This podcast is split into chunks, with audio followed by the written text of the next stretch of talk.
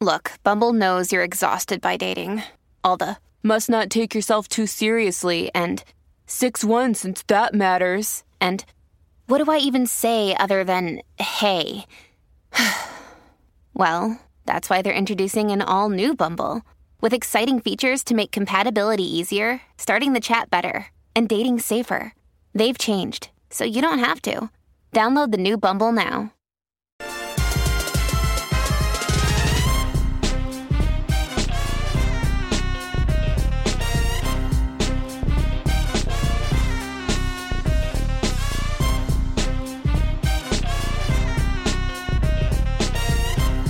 Hey, beloved, welcome to another chapter of the book of Sean.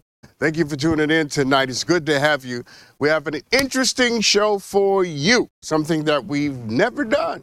And all the times that we've been on the air and all the time that I've been doing this show, we've never done this. And tonight, we're going to do it together, people. We're going to have most of the show where we do Ask Dr. Sean. Boatload of questions have come in. Normally, when we do the show, I don't have a chance to get to most of them because we have a guest or we have topics that I want to cover. But we've decided to dedicate today to your questions, all of the wonderful questions that you guys send in, the questions for which I'm always grateful and appreciative, appreciative of, rather. And tonight, we get to tackle them all. So, let's do some Ask Dr. Sean. Come on, Hiley. All right. So let's take a look at this video. Um, let's check it out.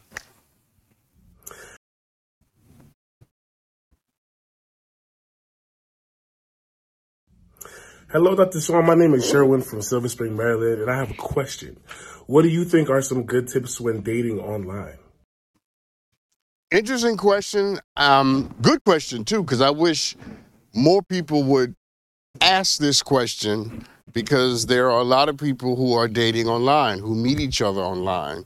Um, and so online is kind of how people are finding each other. And your question is important because I think a lot of people who start dating online tend to create assumptions about the relationship that can't be true until you actually take it offline. So, my first answer to this interesting and good question is as soon as you can take your relationship analog, that is to say, offline and in person, where you're actually seeing each other, whether that's live in the same room or via FaceTime, um, the better. Because the longer you continue to be a name that pops up on an app or a phone or a photo that pops up, or as long as the other person continues to be that, then the relationship is real at a certain level and obviously not real at a certain level. And when things are not as real as they need to be, we start to fill in the blanks with our own expectations, with our own pain, our own trauma, our own a lot of things. So, my best advice would be as soon as you can possibly make real connection, make real connection. Because connecting through this, as far as I'm concerned, is not real connection. So I know people who are in relationships with people and they only text each other. They never talk on the phone, they don't FaceTime, they just text. Now, I don't know how that can be fulfilling. I'm just saying, where I come from, how I'm built, not fulfilling at all. At a certain point, I want to hear your voice, I want to see your face. And I think that if you're in a relationship with someone, you deserve certain things. You deserve intimacy. You deserve closeness. You deserve to be able to behold the beauty of the one that you're loving, and you deserve to be beheld, to be seen, to be seen, and to know that the person is actually into you. Because as long as somebody is only in your phone, then you never really quite know if they're into you, if they really like your personality if you're just texting on an app or, you know what I'm saying? You don't know because you've never actually been in the same room. You haven't spent five minutes together. You don't know how each other moves around in the world or let alone the house. And I think people who just persist in online situations are normally people who want relationships but are afraid to actually be in one. So an online situation becomes a convenient proxy. My advice to everybody, as soon as you possibly can, make real connection. And not the least of which because you don't know if somebody's catfishing you. Juan. you don't know if people are catfishing you. You need to know. All right? So don't don't don't don't take this online thing too far to the degree that you're building a whole relationship with someone and you've never actually heard their voice, you've never actually seen their face. Big problem, big red flags. And, and let me just say that this is my last part of this. Anybody who really wants to be with you, anybody who's serious about loving you, should want to be in your presence one way or another. And you can tell the intensity of the interest by whether or not they're willing to manifest and be in your presence in a real and tangible way. Anybody's not interested in actually being in your space may not be worthy of being in your life. Even if you do, keep them in your phone. All right. I think we got another video. Let's take a look at this one. Hey, Dr. Sean, I'm Danya, and I could really use your advice. So, a few years ago, I told myself that I would no longer settle for less. And now, recently, I found my dream job. I'm so excited about it, but unfortunately, it doesn't pay as much as I would like it to. So, I'm wondering do I take this dream job or do I go find another job that's going to pay me more money? Great question. Let me begin by saying this every dream has a price. No dream is going to be born in your life for free or without sacrifice or without you having to give up something. In order to have something sacred, something precious must be sacrificed. I believe that. I've lived that. I think that's just that's how the world works. So if this is your dream job, it does not surprise me that it comes with a price. And in this case, less money. In fact, if your dream job came without you having to make a sacrifice, I would question whether or not the dream was worthy. Because when something is worthy, it always comes with a demand for you to have to make a decision. So you prayed for something to enter into your life, and then it came into your life, but it came with a price tag. And so you got what you wanted, but then life wants to make sure that it's really what you desire. So the dream job comes without the money that you were hoping it would come with. Now you got to make a choice. Is this really the dream? And this might be a wonderful opportunity for you to rediscover whether or not you really want to do this. You follow what I'm saying? And that's not a bad thing, that's a blessing. It is a blessing to have an opportunity where you can change your mind or to have an opportunity when you can affirm the fact that you actually want to do this. Money be damned. Moving to another city be damned. You don't care what it costs you. See, that's the only way you know that this is the thing that you most desire to do. When you have to put your shoulder to the wheel of the future and push and make certain decisions and sacrifice that most people would not be willing to make and they would not be willing to make the same decisions that you're willing to make because it's not their dream.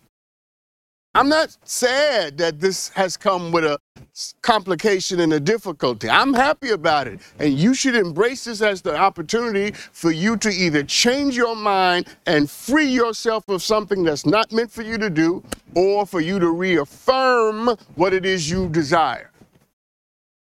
And if this is still the thing that you most want to do, then you got to make a decision about doing it, regardless or irrespective to the money you might make doing it. You see, if it was my dream job, the thing that I desired to do since I was whenever, I'd find a way to pay those bills. But I would never say no to the thing that I've been waiting to do for 20 years.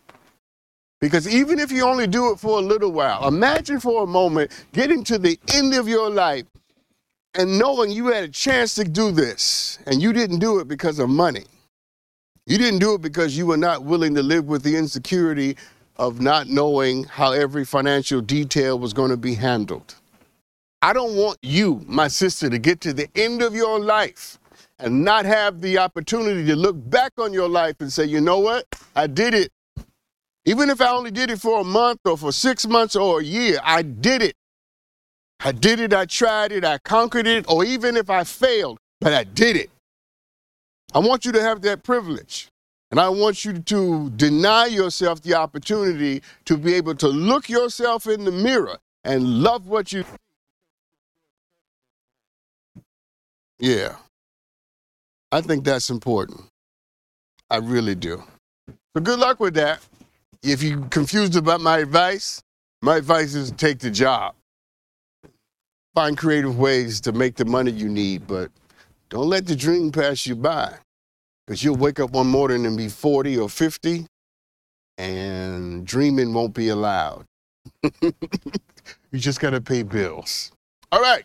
Someone emailed me this question. My wife is a control freak. My family and friends don't want to be around her because of her controlling nature and because she's rude. How do I tell her that her behavior turns people off? Yeah, this is this is this is one of those questions where you have to tell someone a hard truth, but you're not telling it to an enemy. You're telling it to someone you care about. And what and, and sometimes when what you have to say is offensive, it's all about how you say it. It's all about the tone and the setting. It's all about how you frame what it is that needs to be said and what it is that needs to be heard. So here's how you do it you sit down with your wife and um, you sit close, you lean in, and you tell her, listen, honey, I know that your life has been no crystal stair, and you've had ups and downs like everybody else. You have your positive aspects and you have your negative aspects.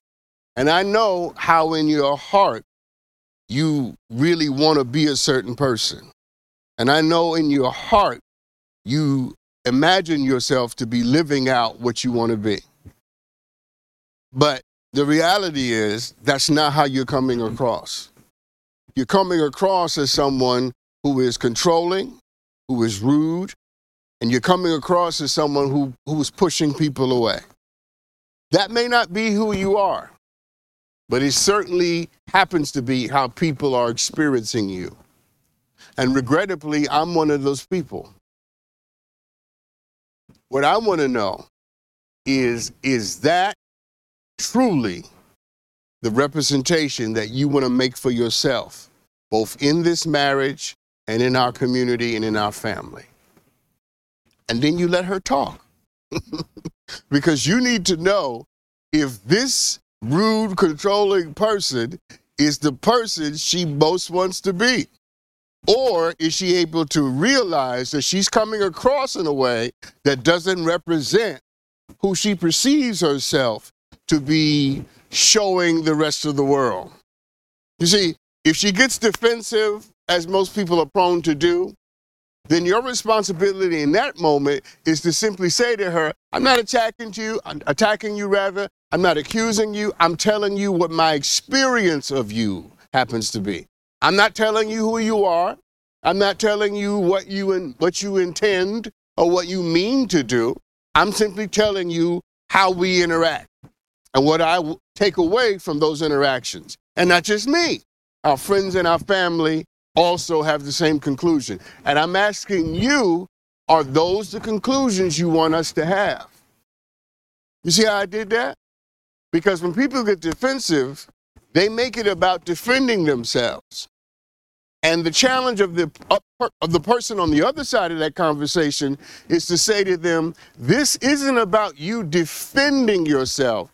This is about you deciding whether or not your behavior and the consequences of that behavior line up together. Now, if your wife says that that's exactly who I am, I am a controlling freak, and I am rude by nature, that's exactly what I want to do, well, that's a whole nother scenario, and that's a whole nother question you probably need to send me. But if she says that's, that's not who I want to be, and that's not how I'm trying to come across, then that begins a conversation about how to change it. And that also probably should begin her journey into some kind of therapeutic process to figure out why it is she's coming across that way. What's going on in her that has disempowered her to misrepresent herself so fabulously. You see, this could really be a chance for you to discover who she is. And your response to what she says can be a chance for you to discover who you are as the both of you discover what this marriage is really all about. Because one of the things you're going to have to ask yourself is what was it about you that allowed you to marry a controlling and rude person? Hmm? What was it about you? What was broken in you that rudeness and manipulation didn't turn you off? And that's a question you're going to have to answer. In as much as she's going to have to figure out how she's manifesting, you're going to have to figure out why you were attracted to these negative traits. But the conversation begins just the way I laid it out for you. And after that, the work. The work. Good luck with that. All right, everybody, we're going to take a break. When we come back, we got some more Ask Dr. Sean. We got some crazy questions coming up, some good ones about sex. we're going to talk about sex right after this.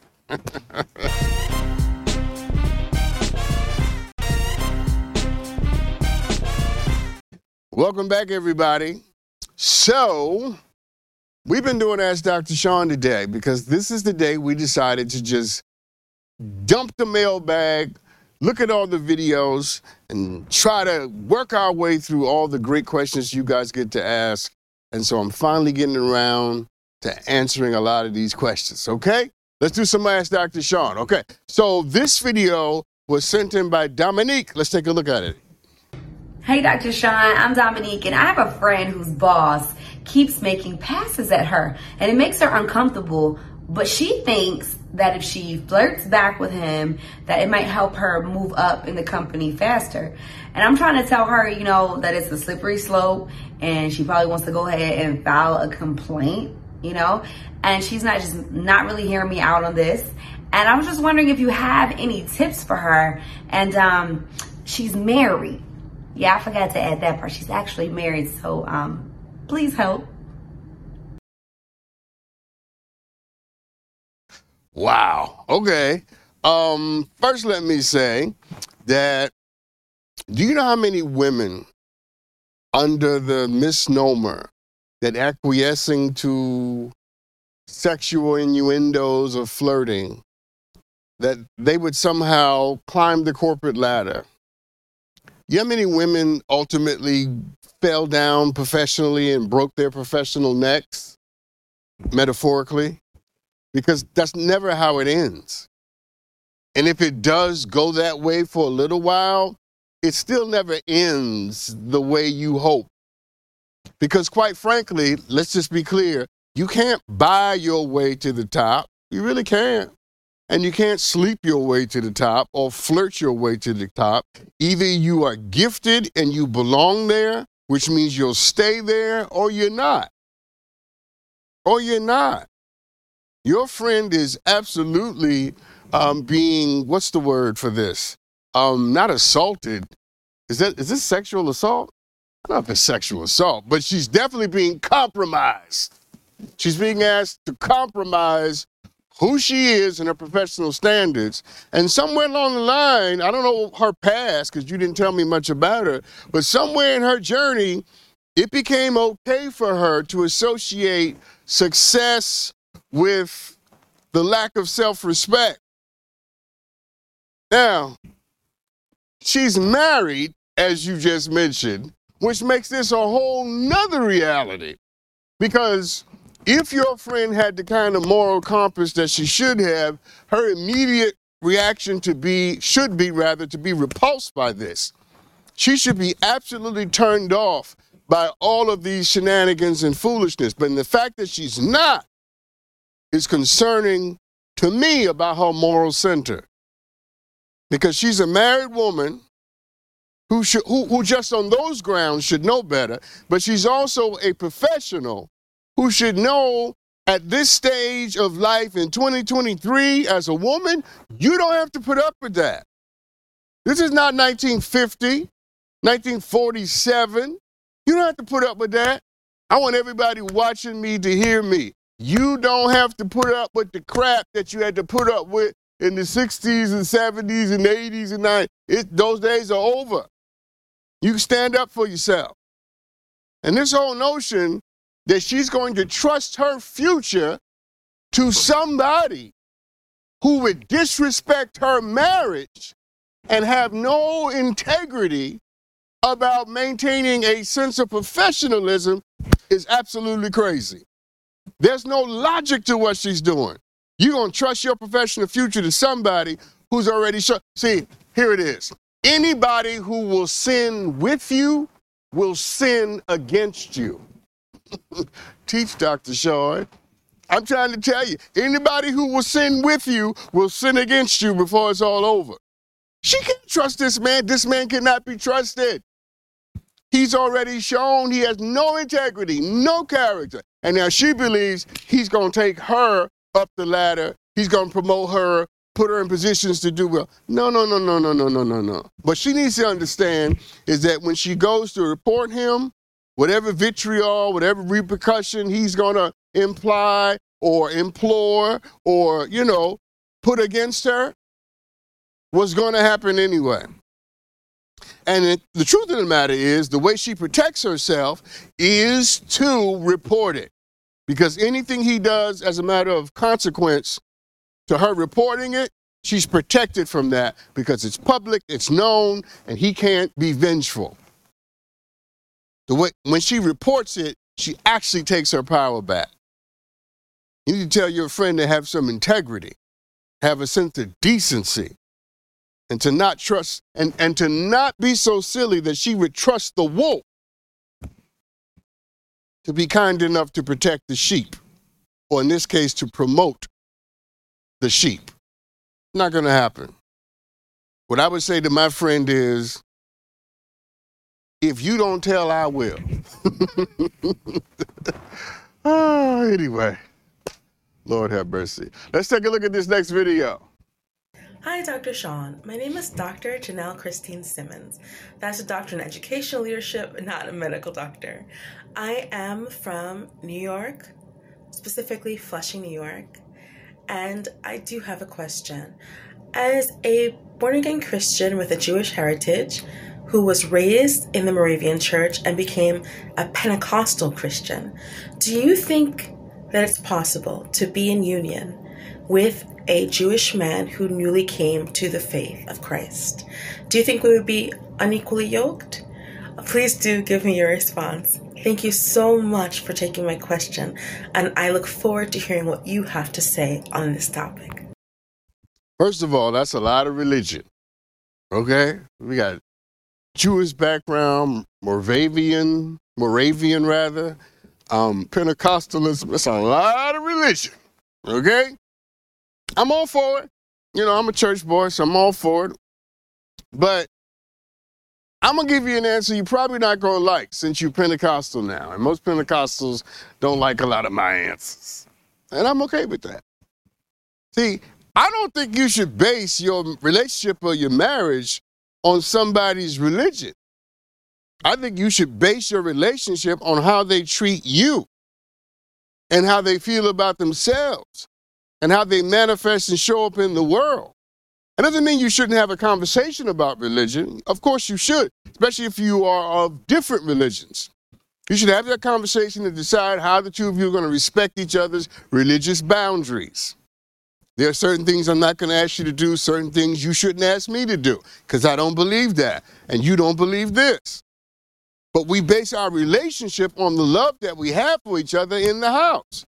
Now, It'd be one thing if you were married or dating an atheist, somebody doesn't even believe in the God that you believe in. But if you're loving or dating or married to someone who just understands God a different way, then I don't know what's the big deal. You both have a God consciousness. You both respect God, but you both come out of different traditions. But your marriage Your marriage is about how you treat, love, value, honor, and respect, and respect, and respect each other. There are a lot of people watching right now who are all about, I couldn't date nobody who ain't saved. And if you ain't saved and loving Jesus, I can't be with you. And then you go out and find somebody who is saved and loves Jesus, but they don't have any empathy and they don't really care about your feelings or you're not compatible in other ways. You see, just being saved and loving the same God the same way is not enough, which makes me say it, it really shouldn't be at least for me, isn't a reason for me to accept or reject anybody. You can love Jesus and still be a liar. You cannot love Jesus and still be a good person. You can love Jesus and still be somebody who's decadent and malevolent and resentful. You cannot love Jesus and be compassionate and be sensitive and attentive. How about we just judge the person in front of us by what they bring to the table, how they treat us, what they say, how they interact with us, and stop loading it up with all this religious whatever. But the interesting part of your question is that you said that he has converted and become a new believer. So I really don't understand the problem. This, this is part of my problem with Pentecostals, to be honest with you, of which I am one, so I get to talk about us is that we think that when you saved, sanctified, filled with the Holy Ghost, it's a mighty burning fire, and you speaking in tongues and loving Jesus, your question implies that somehow it's hard to love somebody who just came to deliverance, who just came to salvation. Why is that hard? I don't understand what the complexity is. You love Jesus, you do your thing in the church, all that, and this person has become a new believer. And though this person is new in the faith, there was a time when you were new in the faith. Who loved you when you were new in the faith? I, I, I don't, I don't, you know, my producers, we should do a love show. And um, one of the questions my producer would always put in the show that I never asked, if you go back and watch, I never asked anybody, I think I may have asked once, is about b- being unequally yoked. Because it's such a, it's such a ridiculous concept. It's a ridiculous concept. Of, you're looking for somebody with whom you're equally yoked. What does that even mean? What does it mean to be equally yoked with someone? That we're equal on all levels? Who is that person? Who is the person with whom you're equal on all levels? There, there are inequities in every relationship. And even if two people go to the same church at the same time and listen to the same sermon, they're both walking away with different interpretations. So, aren't there inequities in that? What does it mean to be equally yoked? To be yoked with someone heading in. First of all, and I said this before, I don't want to be yoked anywhere. I'm not. I'm not an oxen. I'm not a cow. don't yoke me. I'm not interested in that. I'm not interested in having somebody who is who you know what a yoke is? A yoke is the thing you put on the neck of a cow, two cows, and they gotta go in the same direction. I don't want I don't want nobody me because they got a yoke on on them. I want somebody me because they want to be there. I don't I don't understand how we think that because we have more experience in something than someone else, that that's grounds for us to only find difficulty and complexity. What if your job or your calling with all this salvation you have is to help him grow? I know a lot of people don't want to be in relationships anymore where they got to help people grow, but I got some bad news for you. Every relationship you have, every one of them, parental, child, love, on some level, you are helping the other person grow. And to be honest with you, they're helping you, which is where I want to leave this question. The truth of the matter, you presume that him being new to the faith is a detriment and you being experienced in the faith is something good and noble, when the truth of the matter is he might be the blessing to you. Because sometimes when you're in something too long, you start to take it for granted and you start to turn it into something it wasn't supposed to be. Yeah. All right. I got some more Ask Dr. Sean for you. I'm going to do aha moment after this because when we come back, I got some things that are connecting these questions that I want to share with you. We'll do an aha moment, and I promise you we're going to talk about sex. we'll be right back.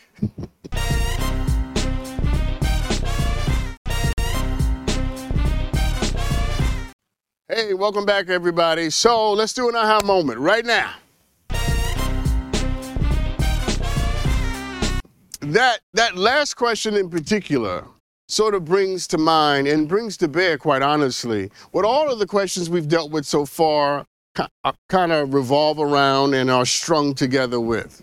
And that is when you don't know who you are, when you are not in touch with what grounds you and centers you, you often found yourself making decisions that have absolutely nothing to do with the real you.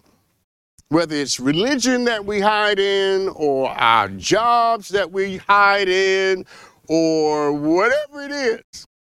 When you don't know who you are, either people take advantage of it, or we, or we overcompensate rather using external things to give us identity and validation that only truly is born of internal things.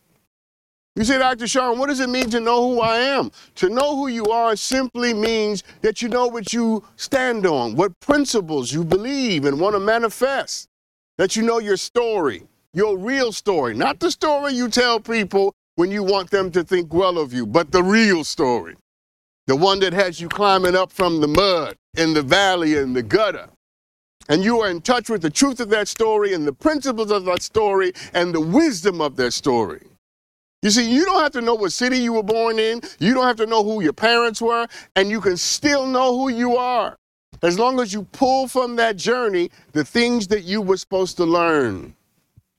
And all the questions we've dealt with so far are people who are moving away from what Faulkner called the center that must hold. Yeah. Here's your aha moment. Remember who you are. And when you have to make hard decisions, make those decisions based upon what you believe and what you stand for and what you've had to survive. Then you won't have to write me. Speaking of writing me, let's do some more Ask Dr. Sean. Someone DM me this question. Here it is, people the sex. My husband wants to have sex all the time. I have a career. I take care of our three children. and run our household. And I suggested that we schedule sex every other Saturday. Oh, Jesus.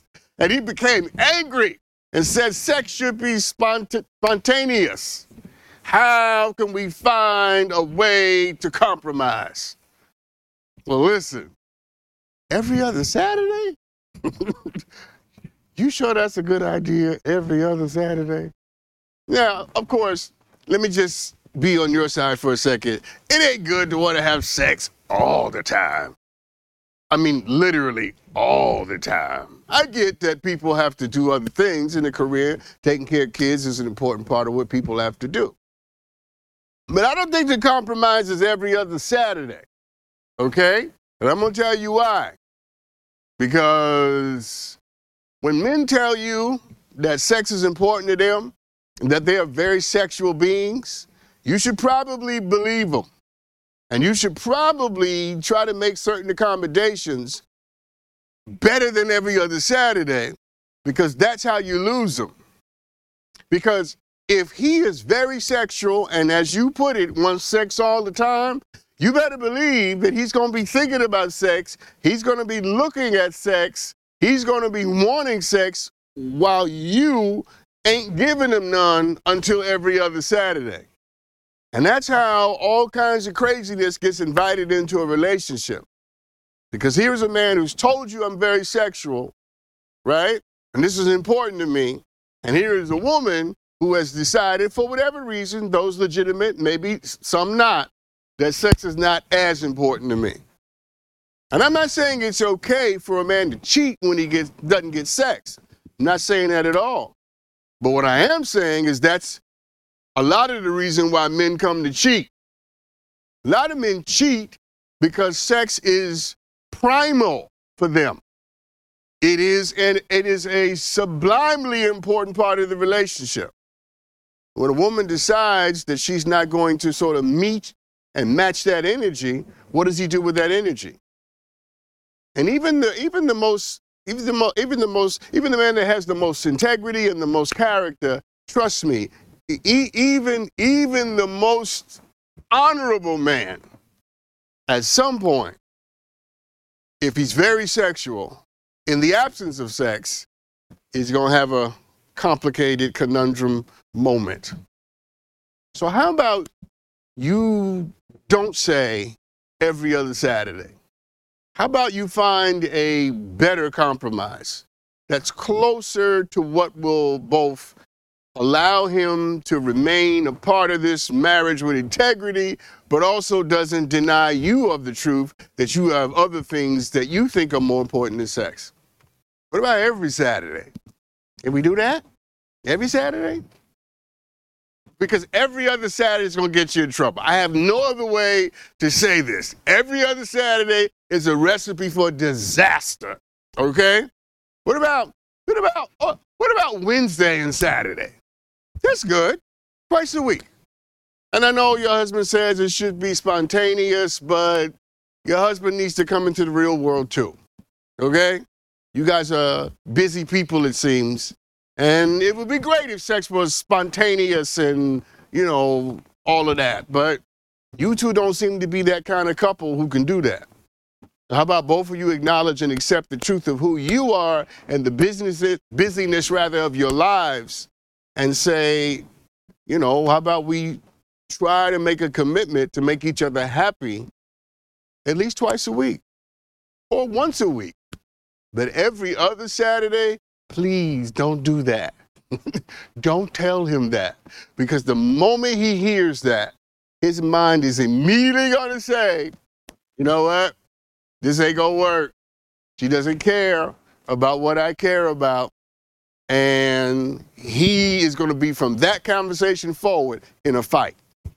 Not with you, but with himself. And all those other people out there who will have sex with him whenever he wants it. Doesn't make it right. No, doesn't make it right. But it is real. So you guys work that out. I think you'll be all right if you just bend a little. And maybe you should spend some time thinking about why you don't want pleasure more. Maybe you should talk to somebody about that because you deserve pleasure too. Because you do have a career and you are taking care of these kids so pleasure should be something that, quite frankly, you demand. In fact, considering the fact that you're doing all this stuff, you should be the one asking for more sex.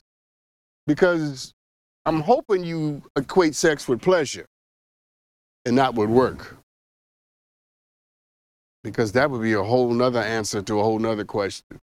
Good luck on that. Y'all will be all right, but not every other Saturday. All right, everybody, let's take a break. We'll be right back with more sex questions. Ready?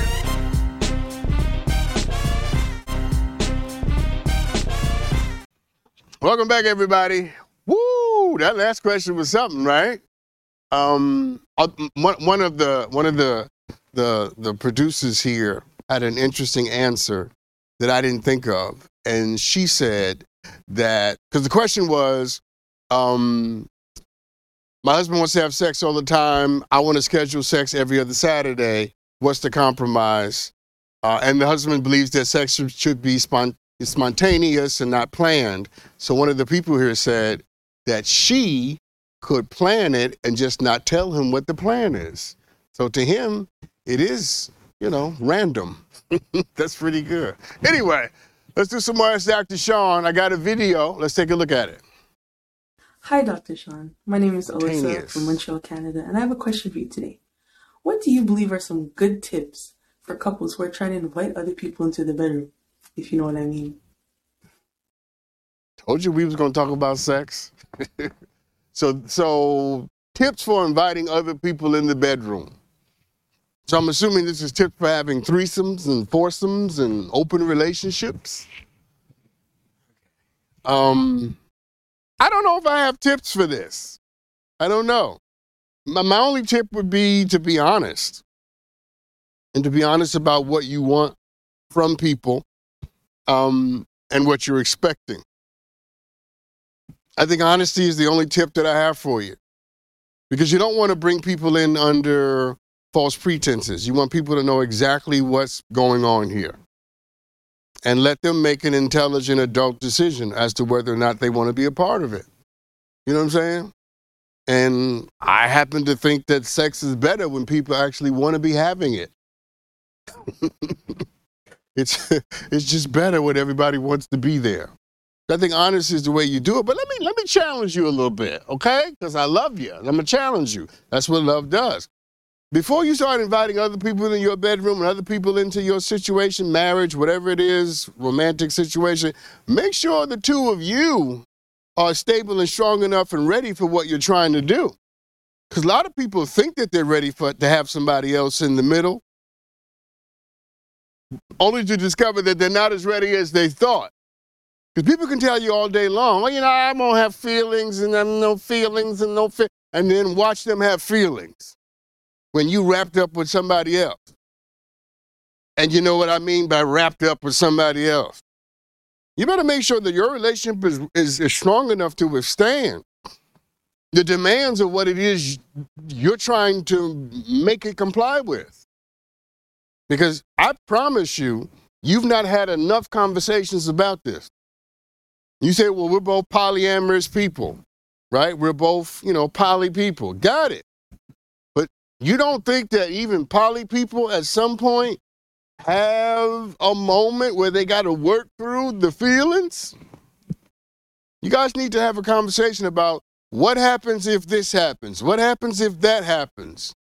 Make sure that you've really thought your way through it so that you don't run to the sweetness like a honeybee at the door of the honey hive, thinking only of the sweetness.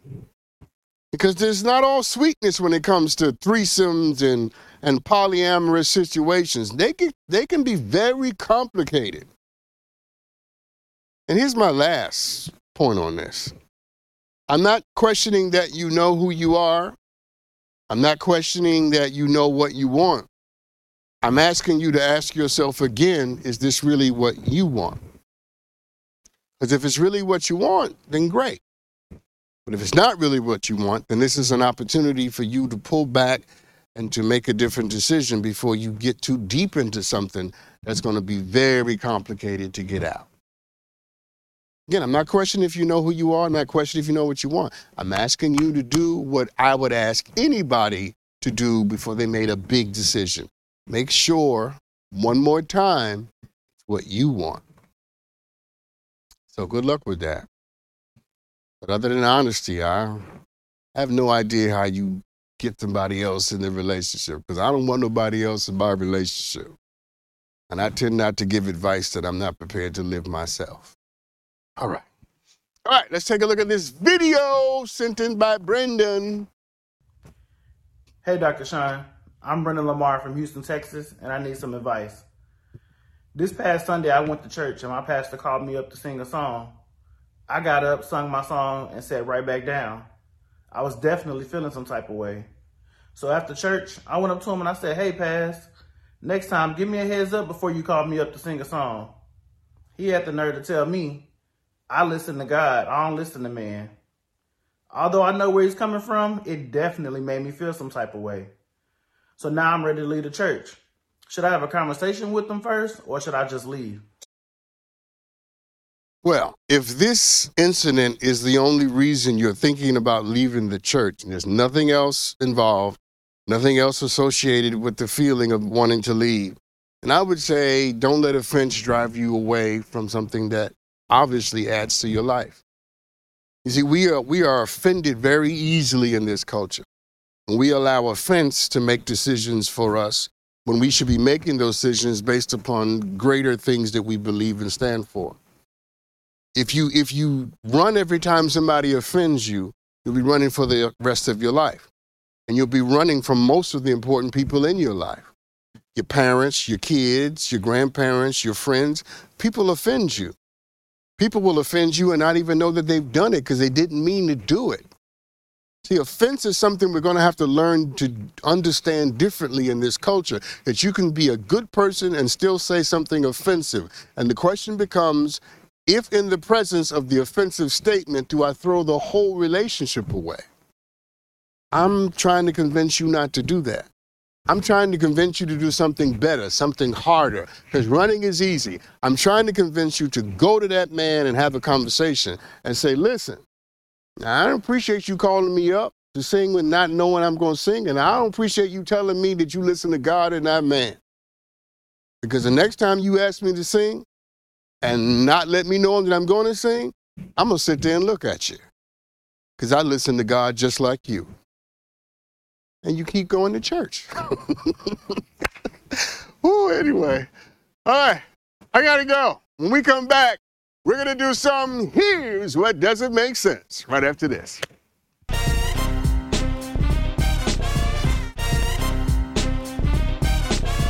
Welcome back, everybody. Let's do some here's what doesn't make sense.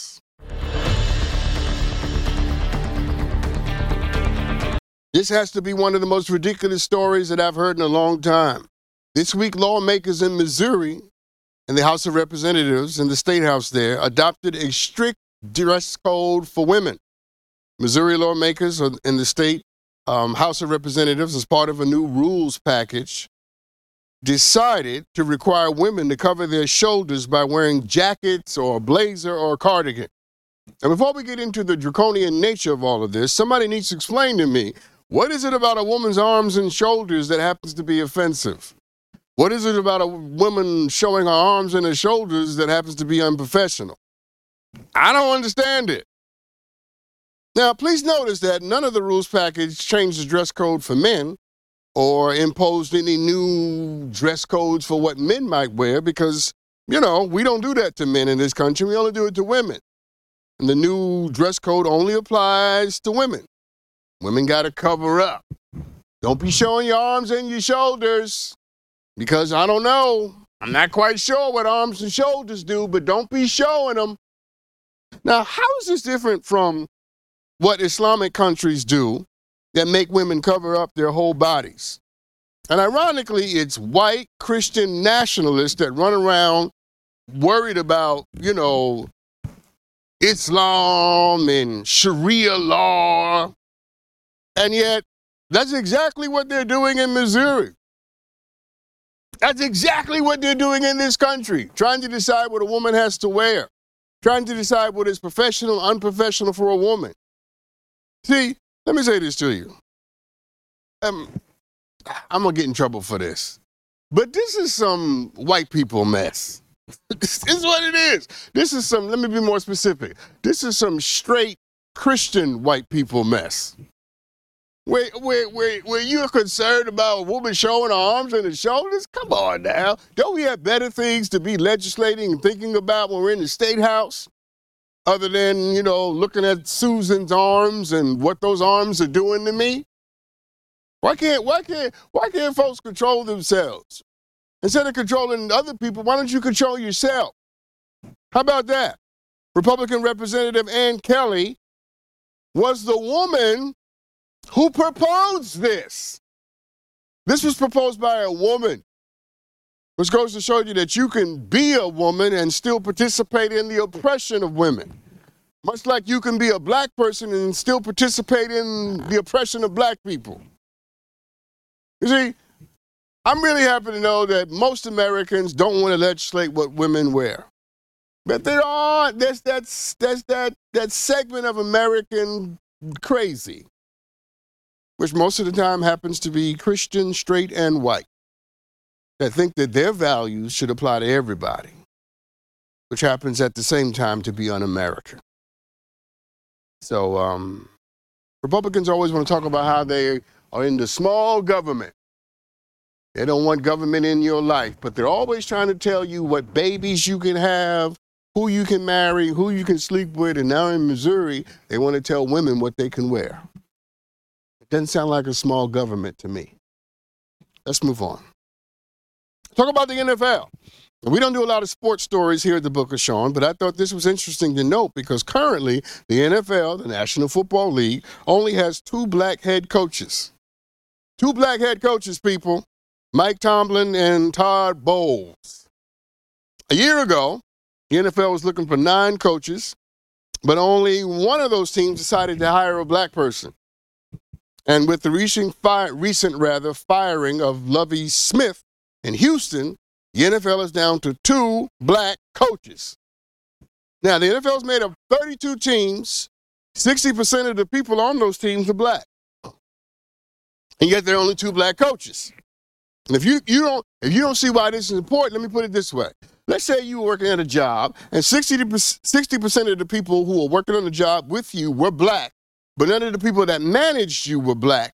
What would you say about that job? Let's try it another way. Let's say you were a woman.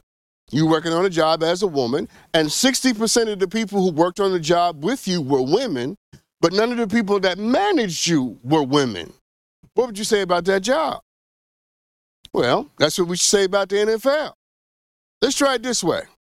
You see, people who think that black men are athletic enough to play, but not smart enough to coach, are trafficking in something as old as America itself.